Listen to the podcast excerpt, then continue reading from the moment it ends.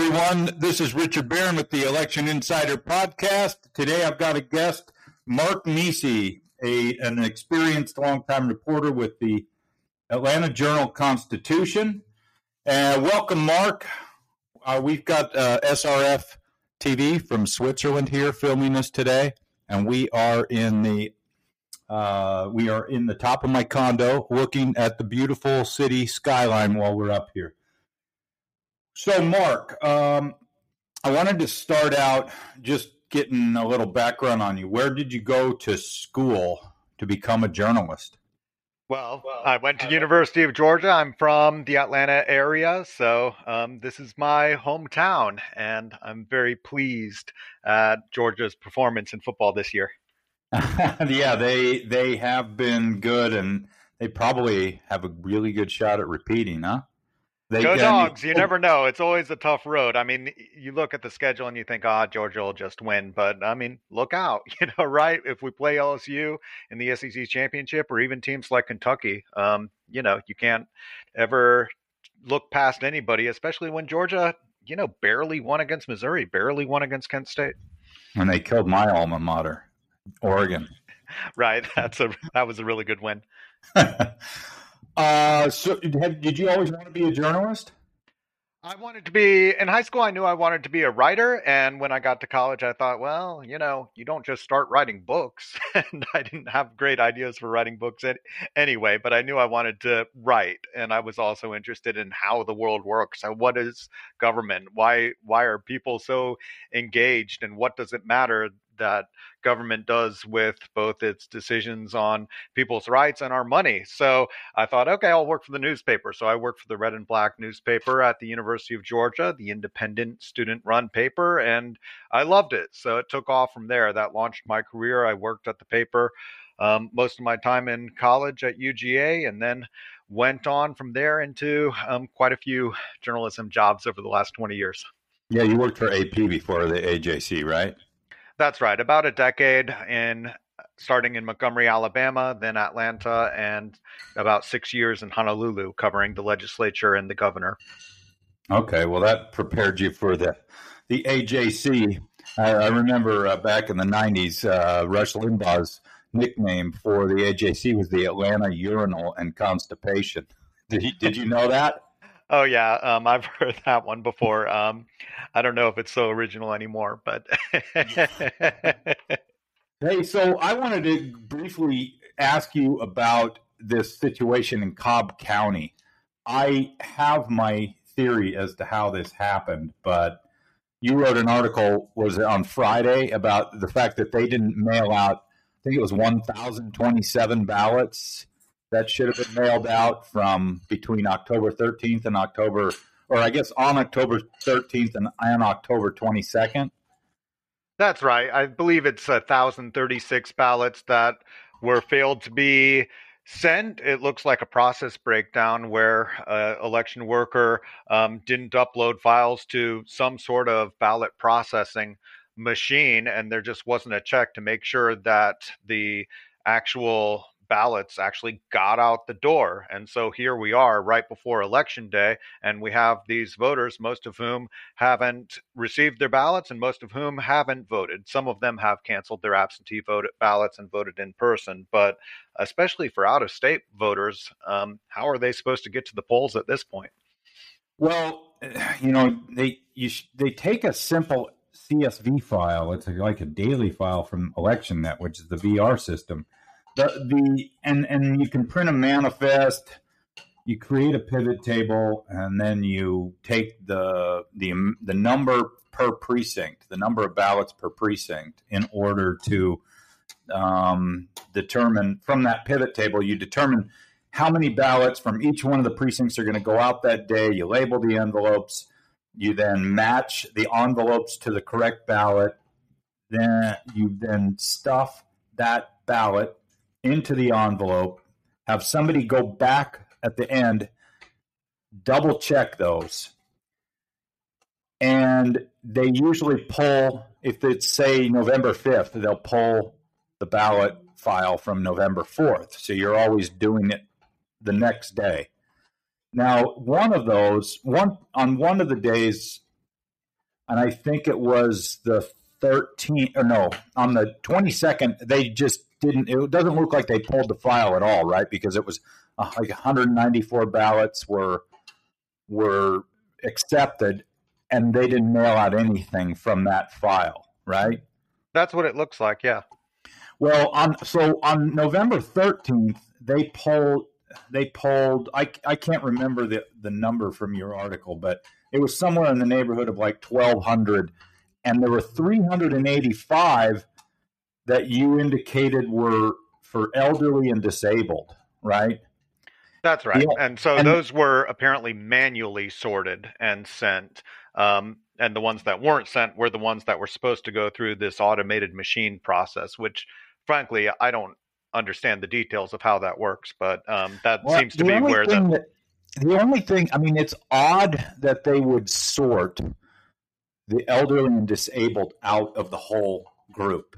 That's that's odd. First of all, the only thing that I can come up with is that they they sorted them on out of into uh, like an Excel file from the CSV, and then they they grabbed that file, or they and then they probably they manually did it, and they forgot to send the rest of it over to their. I think it's the Tritech machine that they use to mail out the ballots. I, I mean, I don't understand first of all why they isolated those. The reason they said they isolated those was because these voters were on the rollover list. These were voters that were had applied for absentee ballots back in the primary, and you know if you're a voter over 65 or overseas, you can check a box to automatically be sent ballots in successive elections for the rest of that year. Um, so I'm not sure why they had to do it separately or why they did it separately from the rest of the voters, but that was the reason given that um, the voters who were set to automatically receive ballots were done manually, and the rest were sent through this machine. And in, yeah, and I, I also believe it's a new machine too. I'm not sure. Yeah. It, it, yeah.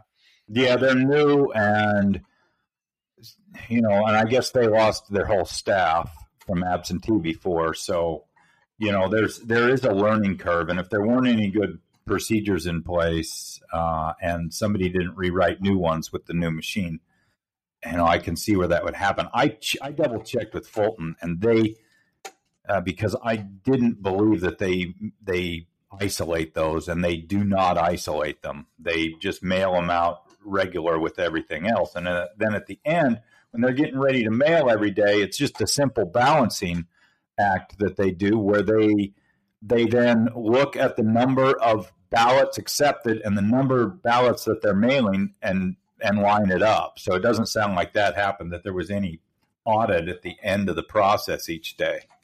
Right. I'm not right. sure. But. I really feel for the voters. You know, on the My Voter page, it shows that their ballot request was accepted. And that's what election officials were seeing when voters called in and said, I never got my ballot. And they said, well, the data shows your ballot was accepted and issued, so look for it in the mail. Um, it only it was only after they looked deeper that they found out these ballots were never actually put in the mail, even though they were marked as being issued. Can, can you hear my dog eating on her bone? She has a habit of doing this as soon as I start this podcast. She goes and grabs this bone and brings it right over to me. But I guess it's better than having her bark. But I, I don't know if you can yeah, no, no, maybe just a tiny bit, but it, it's not much. Just for the listeners. Now, briefly on the the rate, the key races in Georgia, I've talked with with regard to the governor's race. Um, I it it sounds like that race is neck and neck, and I personally know quite a few people that have voted for these are are males who voted for Stacey Abrams, even though they kind of lean towards Kemp, simply because of the abortion issue. And with regard to the Secretary of State race, I've talked to Democrats that are that are active in the party at either the state level or local level who don't believe Nguyen has a chance of winning because Raffensperger stood up to Trump and released that tape. And then I have talked to both black voters and white voters who are embarrassed that Herschel Walker is the candidate. But some of the black voters said they're they're plugging their nose to vote for Warnock because they don't like him either. Um, and this is, I mean, this is a sample of people that I know that that talk this way. It seems like Warnock is ahead in the polls. Kemp and and Abrams are neck and neck, and Raffensperger, I think, is fairly heavily favored. Is that what you guys are seeing at the AJC? Yeah, more or less. Um, I think generally speaking, um, I haven't seen a single poll where Abrams has been ahead of Kemp. Right, Kemp has been ahead in every poll, and that um, does seem to kind of reflect anecdotally what I have seen and heard from voters. Although you also have to throw everything out the window once early voting starts, right? Because who knows, right? Polls are a snapshot in time and they're not meant to be perfectly accurate. They're meant to give us an idea of what the landscape looks like, but no poll is perfect. And it ultimately does depend on who turns out and who's motivated and who's excited and how many, which candidates get which of their voters out to the polls. But in the governor's race, anyway, if you believe the polls, it does seem like Kemp um, seems to be in pretty good shape. In the Senate race, you do get a greater mixture of who's ahead. We've seen some polls with Walker ahead of Warnock, and we've seen other polls with Warnock ahead of Walker. So it's a very tight race. Few polls show any candidate above 50%. I don't know if any polls show any candidate above 50% because there's a libertarian candidate too. And there's also these undecided voters that make their choice when they get to the polling place, or perhaps they're unwilling to tell pollsters which way they're leaning. But certainly, yeah, undecided isn't an option when it's actually time to vote. So, which way will those voters break? And then Secretary of State, I think that is one of the widest margins in the polls that we've seen in statewide races, where pretty clearly, I think the last AJC poll had Raffensperger with about a 10 point re- lead over Bee Nguyen.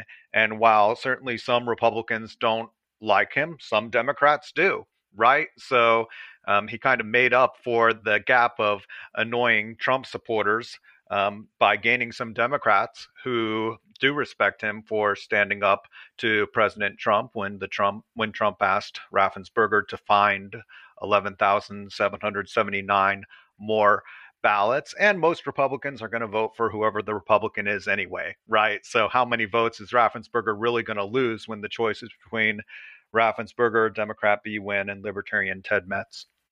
And i guess georgia's fortunate that they don't have any election deniers at the top of the ticket like some other states do uh, that they're they're battling uh, with that choice. And i mean that's really unfortunate. That's a that's a risk and a danger in states where you do have people who are saying that they wouldn't accept the results of an election if they um, lost. We don't have that at the top of the ticket. And that's always a question in almost every debate I've seen. Will you accept the results? And the answer is almost always yes, uh, certainly among the top candidates. Now, things do go wrong in elections sometimes. And those things can result in lawsuits to count more ballots or even election contests. And if there are things that are actually wrong, people have a right to do that. But complaining just because you lost when nothing is wrong, that's disingenuous. That undermines the voting process. Yeah, because a lot of the people that complain never say anything when they win their elections. so, uh, the other thing is let's talk about early voting turnout. It was really high this year. Um, really, it's higher than any at any time. Now, did, is it higher even than 2020 presidential? No, no, it is not higher than 2020. Um, so, but it is higher than 2018. And you got to compare midterms, right? Right. I mean, right. midterm elections always have lower turnout than presidential elections. So, like 2020 was a record high for Georgia, 5 million voters. And going into election day, we were already at 3.9 million on in 2020. So it was just about a million voters, a little uh, around there in 2020. compared to 20. So we're, you know, at 2.5 million through the end of early voting on Friday. So that's still a good bit less than 2020. But compared to 2018, we're 500,000 higher, you know, 2.5 million ballots in the bank. And that's about 500,000 higher than the 2 million early and absentee votes that had been counted at this point in the last midterm four years ago. So, you know, let's say we do have high election day turnout as we did in the pre COVID time in 2018 when we had 1.8 million voters go to the polls in 2018. Well, then that would put total turnout around 4.3 million. That would be really good. Could population increase have anything to do with the increase in early voting? Uh, the number being ahead this time versus 2018, or is that too high? I mean, it plays a role, right? We're a growing state. Our voter rolls have continued to expand. My memory is that we were somewhere somewhere around 7 million voters 4 years ago and now we're at 7.8 million registered voters in Georgia. Mm-hmm. So that's an increase, right? Um, that and, count for some of it, but not all of it. Because likely right. not all those 800,000. A lot of them, they get registered whether they want to through Department of Driver Services. That's true. That's true. And that's a big factor. But we've had automatic voter registration through Department of Driver Services since 2016. So that's not new. Okay. The other thing, have you seen any evidence? First of all, I guess you have to define what voter suppression is. My voter suppression to me is when you you purposely put things in the law that hinder or or make it less convenient for voters to vote. And the only thing that I see that, I mean, I, the drop box is being reduced um, makes it harder for voters to easily get their ballots to the to the election offices for counting um, because SB 202 put those inside the early voting uh, sites during only during business hours rather than the way they were before where they were 20 available 24 7 under video surveillance monitored by police. And they were reduced down to where you can only have one per 700,000 registered voters and before you could have unlimited boxes. Right one so, per 100,000 active voters was the limit. active voters. And then so i think and then the way the portal works now, where you have to have a wet signature, and that creates a problem for anybody that doesn't have a printer at their house because then they either have to go somewhere else to print it or have someone else print it and that becomes a pain in the rear. And uh, you know my normal co-host on here told me that um, he ended up voting early but he has he used to do meals on wheels and he does not understand how some of those people would have been able to vote by mail if they wanted to vote because a lot of them are homebound and many of them don't have any family here or um, they don't have any family period Right. Lack of convenience is a big disincentive, right? Are you disenfranchising a voter because you can't fill out an absentee ballot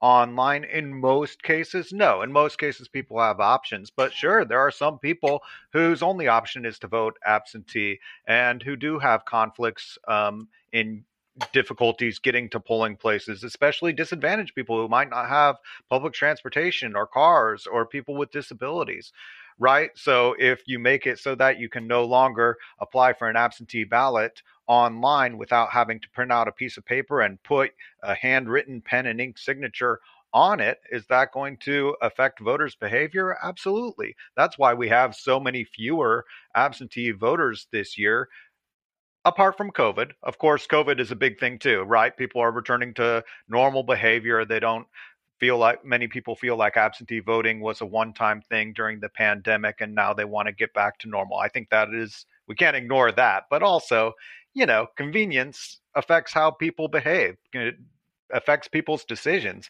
If it's really easy, if it takes 30 seconds to apply for an absentee ballot in 2020, but five minutes to apply for an absentee ballot in 2022, that makes a difference. Yes, and I so other than that, I, you know, because Stacey Abrams claimed there was voter suppression in 2018. I I personally didn't see any. I think that Kemp got the raw end of the deal when she accused him of that because he had to abide by the law that was on on the books with regard to uh, removing voters from the voter rolls because of the way over the time of his tenure you have these day there are these periodic maintenance uh, voter roll maintenance issues that you have to take care of like no if you don't vote in two federal elections that you then go from active to inactive. There can be also some, and there there are some others like national change of address. Um, there's daily maintenance that is done at the counties, but some of those are prescribed by law every so often, and his office had to do that. Now, sure, but how you implement the law is also important, right? Um, there was litigation over canceling voter registrations, what some people call voter purges, right? The reason there were so many in 2017 is a couple reasons. One, um, then Secretary of State Brian Kemp um, did try to really clean out a lot of those old registrations and um, did use this interpretation of how various laws intersected between exact match and no no contact and inactive inactivity for years. You know, the law defines that you become inactive. Current law defines you become inactive after not having contact with election officials or participating for five years, and then you're eligible to be canceled after me- missing two general elections after that. So that plays a role. And then, you know, because of all the litigation over that over the years, there was this huge 500,000 plus voters canceled all at once in July 2017. And that was because they had built up over time. Were, and oh, were any of that, some of those 500,000 just went from active to inactive, right? Well, there were 500,000 plus canceled okay. in July 2017. Um, these were all of these in this category were all in what we call the NGE category, the no contact for two general elections. So those are all cancellations for inactivity after they were already inactive. Yeah, they were already on the inactive. So at some point, they there was no contact with them for two federal elections. They went to inactive. And then there was two more federal uh, cycles where there was no, no contact, and then they were canceled. Correct. That's right. That's right. And what we've seen is we had that big cancellation in 2017. These cancellations happen every other year. Um, these are the ones that happen because people haven't participated in elections. The assumption is that these people have moved because they haven't participated. Uh, the Supreme Court, in an Ohio case a few years ago, upheld that assumption that just because somebody hasn't participated, they've probably moved. But of course, some people don't participate in elections for a few years, right? They might still yeah. be Georgia voters and eligible in every way, except they weren't interested in the candidates or weren't engaged in democracy for a couple of maybe more than a couple of general elections. But anyway, it is allowed for them to be canceled after they don't interact with election offices. Current law is nine years. Back in 2017, it was more like seven years. Um, but that does happen. But what we've seen is that after that big cancellation in 2017, it was a little less in 2019 and a little less in 2021. In 2021, it was down around 100,000 cancellations.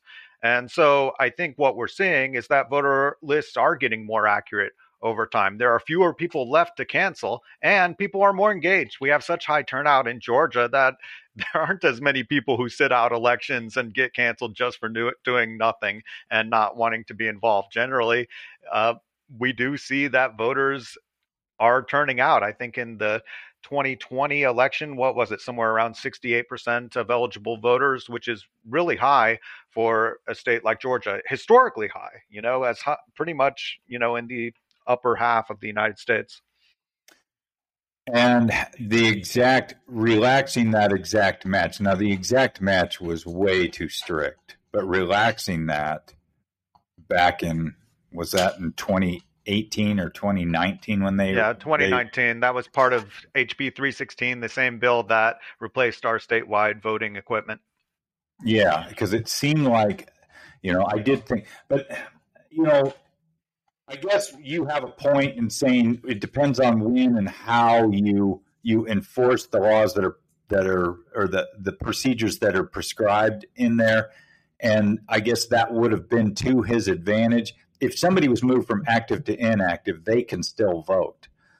But I don't know if you can I don't know if that fits the definition of voter suppression when you know, it's normally a nine year process, and you said it was reduced to seven at that point. No, it was he, seven. Now it it's was nine. seven. It was seven in the way he enacted it. Correct. Right, but you saw okay. some older registrations more than seven years because our voter list had gotten outdated over the years. Um, you know, when there wasn't a cancellation process done in 2015, they skipped 2015. It built up over time. And and also, you know, there's ERIC, which that has. When did Georgia sign up for ERIC? Was that in 2019 or 2020? So it took some time. Uh, it and was. What does ERIC stand for? Oh, it's the Electronic Registration Information Center, I believe. It's uh, upwards of twenty. It's toward. It's in the high twenties or low thirties. It's over thirty now. I believe 31, 32 states have participated in this, and this is a way to update voter registration information more regularly. You know, they do it monthly now in Georgia, where Georgia exchange, exchange, exchanges information with other states, voter registration numbers, voter registrant names, change of address forms, and also new voters. You know, if you're a new voter and you move and they think you move, they'll send you a letter saying register in your new state and cancel your old registration. And it also includes felon records, death records. So this happens on a much more regular basis by exchanging information between the states when you see voters moving. Yeah, I I think also they changed the way, and I can't remember what year, the national change of address. Um, they, there were some ways that they made it easier for the state and the counties to deal with national change of address. Um, so maybe that reduced the number that that moved off the list too. I, I mean, I think that that was good, but you know, I don't. I still don't know if I consider that voter suppression since they changed, since they didn't even remove er, anybody in 2015. So, you yeah, know, I am not comfortable with the term suppression because, you know, for Democrats, anything that hinders voting in any little way is suppression. And certainly we want easy voting access for voters, but suppression is a pretty strong word, right? And it's highly politicized. For Republicans, oftentimes they only view suppression if a voter is actually unable to vote, if they're unable to overcome the hurdles and they're actually um, prevented from voting. And what we saw in the Fair Fight lawsuit that was recently dismissed, there were very few voters from 2018 that were actually unable to vote. Although there were a lot of voters who did have some difficulties, right? Fair Fight got tens of thousands of reports. Ultimately, a couple dozen of those voters testified in trial, and of those couple dozen, um, a small handful, I think less than five, actually were didn't cast their ballot, and they were in this subset. You know, there was um, a this one lady in a nursing home who had to wait in line, right, and mm-hmm. didn't have time. The shuttle bringing her back to her nursing home had to go back, and she couldn't wait in line. She wasn't able to vote. There were also a couple of naturalized citizens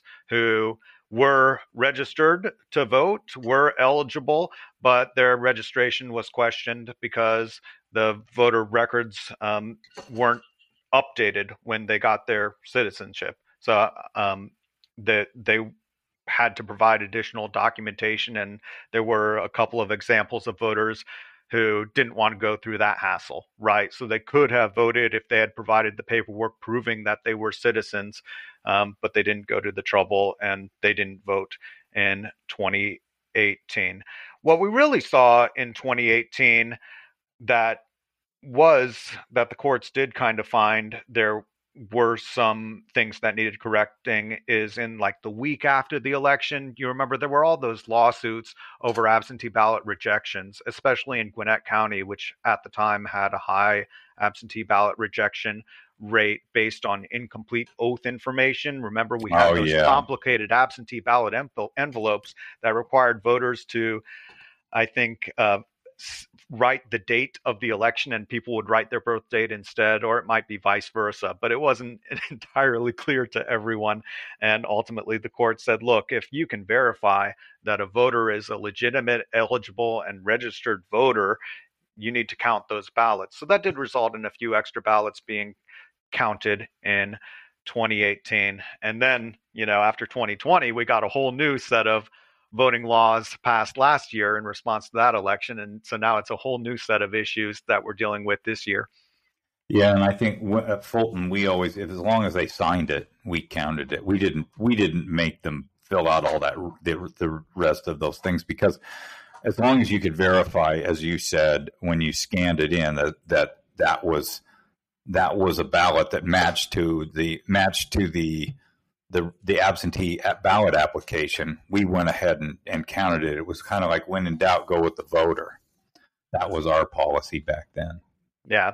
But, you know, like this year, I want to talk about this year under our voting law now, Senate Bill 202, that is really interesting to a lot of people. It did change so many things about voting, but mostly it was focused on absentee voting, right? We talked about mm-hmm. the signature requirement, we talked about the drop boxes. There's also the driver's license ID or state ID. You know, people, most people do have ID, some people don't, right? And they might be eligible voters, and for them, they'd have to submit photocopies of additional identifying information. And then the shorter absentee application deadlines, while that might help election administration in some ways it might hurt it in other ways when you have a tighter time frame to turn around those absentee ballots where absentee ballot requests i think are only accepted 78 days before an election now instead of 180 days previously and ballots can only be sent beginning 29 days before an election on one hand the i think part of the idea is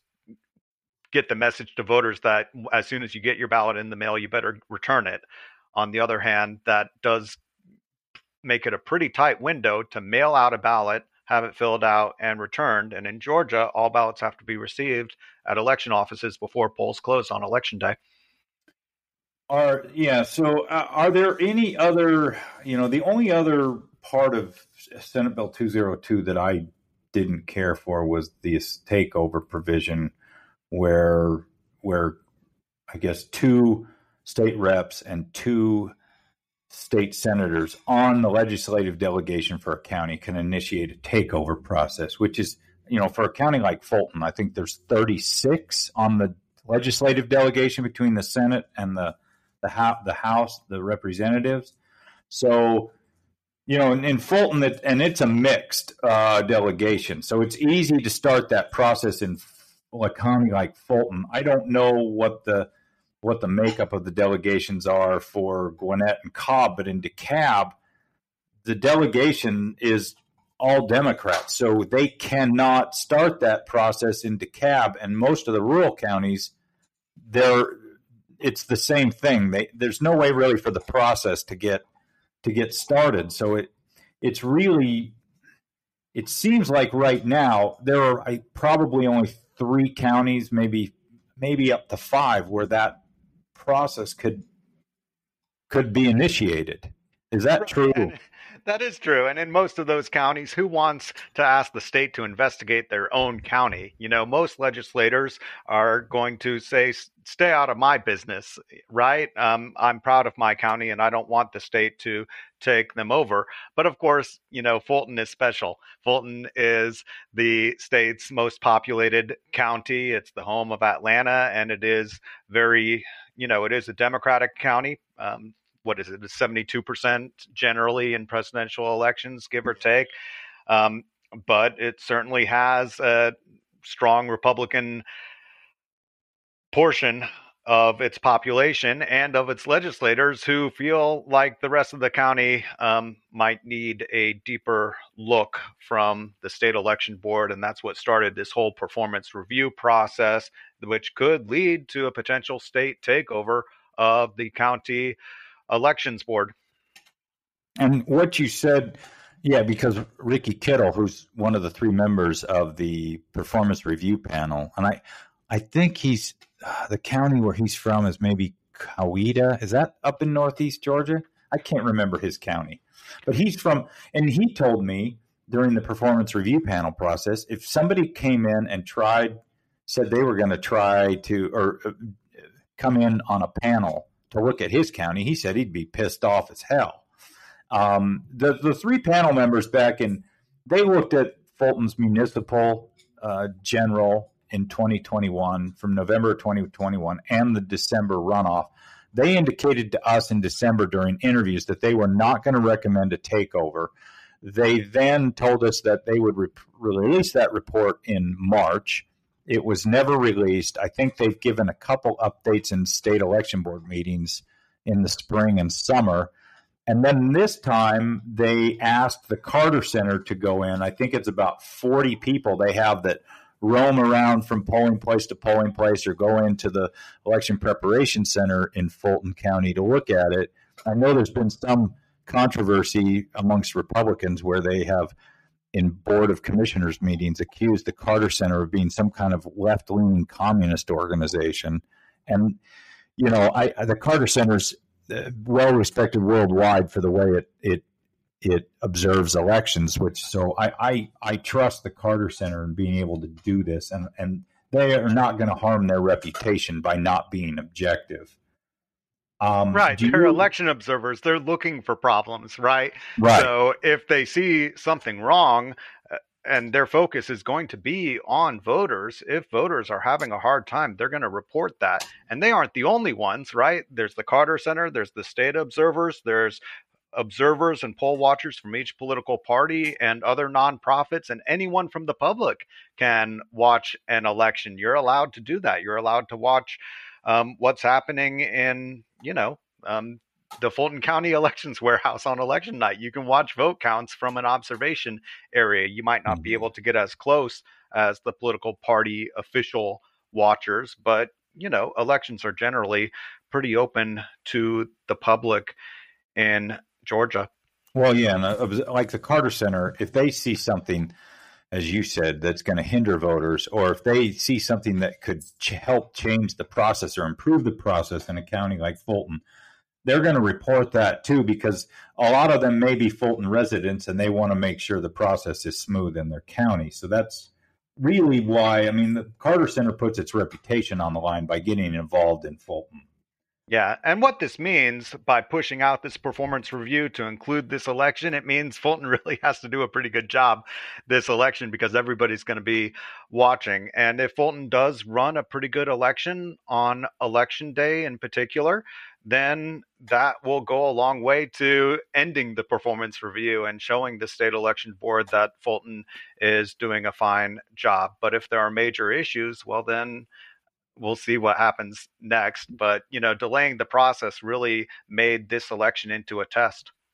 Yeah, and I think early voting has has went smoothly for Fulton. I think they had a problem with in one area, maybe one precinct of the county, where there was some issue with a race not being on the ballot, but they were able to get units out there and, and create a different database so that it didn't really affect the election. But that was something that came up, I think, on the first day of of voting, where they discovered that, and it might have been for it was it was something in one of those small cities, Fairburn, Union City, or something. There was something that had been left off the ballot.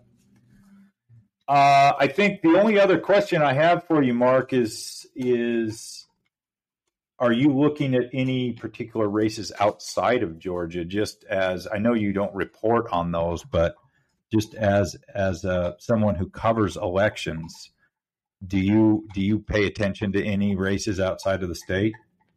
I keep an eye on the ones for Secretary of State where election deniers are running to be in charge. of elections, we have candidates for Secretary of State who wouldn't necessarily believe the results um, in states like Arizona and Nevada and Michigan. Fortunately, we don't have that situation here in Georgia, but it will be interesting to see what voters choose in those other states and whether we do have this situation where the chief elections official is someone who doubts that election results are accurate or should be certified, especially if someone from the other political party wins. So I, I, I want to know how voters react to that in those other states. Are they going to endorse these candidates or reject them? Yeah, I I that is going to be very interesting. Um, I think. Well, Mark, I I really appreciate you coming in here. uh, the SRF television from Switzerland. Um, we're going to talk to them after this, but I appreciate them coming and filming the podcast.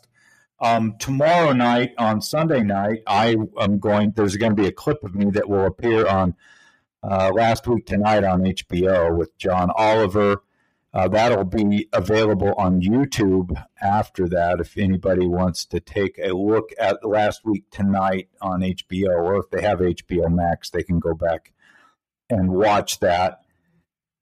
Other than that, Mark, I really appreciate you coming in. Um, you always, I mean, every, even though when you were covering uh, Fulton or talking to me over the years, even if I got irritated with a story, I always val- I value the role of of the media in the process, and I always thought you were a great reporter. You're at Mark Neisse on Twitter, and I would encourage everyone to follow Mark and read his his stories. He's also got a great. Um, he does, he takes questions from voters. He's got uh, it's like a column, and he answers questions that voters have, and and I enjoy reading that. And I think the other day I can't remember what it was I learned, but I learned something from one of the questions and that the voter asked the way and uh, your answer was instructive to me who, who, and I've been someone that was involved in the process for 23 years. So anyway, Mark, I well, really great. Well, yeah, thank you too. I always appreciated your work as an election director. Certainly a very hard job in Fulton County, and I do think Fulton is um, on the right track, making lots of changes and process improvements and getting through 2020 and now into this election year. And I appreciate you having me on. Please stay tuned. Watch ajc.com for full coverage of everything. We have so much information about candidates and voter guides and what's on the ballot and what you need to know and how Georgia's voting law works. And stay tuned for another edition of that question and answer session that I'm putting together about what voters need to look for on election day. You know, um, I'm going to answer questions like when how do I know my vote counted? Right? That's a good question. How how much faith should I have in Georgia's voting machines? How do I know if there's been interference? And there are answers to these questions. So please stay tuned. Yeah, and you guys did the voter guide uh, with Atlanta Civic Circle. And have you um, have you ever seen any of the voter guides that are out in the western states that get mailed by the Secretary of State's offices or created by the SOS in conjunction with the counties and they get mailed out to all the voters ahead of an election? Have you ever seen those? I haven't seen them, but I understand they're pretty comprehensive. Yeah, yeah. Maybe contact the Secretary of State in at Oregon or something and take a look at that because it's it's actually the the voters guides are pretty impressive. But and I'm I am uh, you can follow me on Twitter at, at Richard Barron uh, two. That's Roman numeral Roman numeral two. And please subscribe, save, retweet the announcements of the podcast. And we will uh, see you next time. Thank you very much.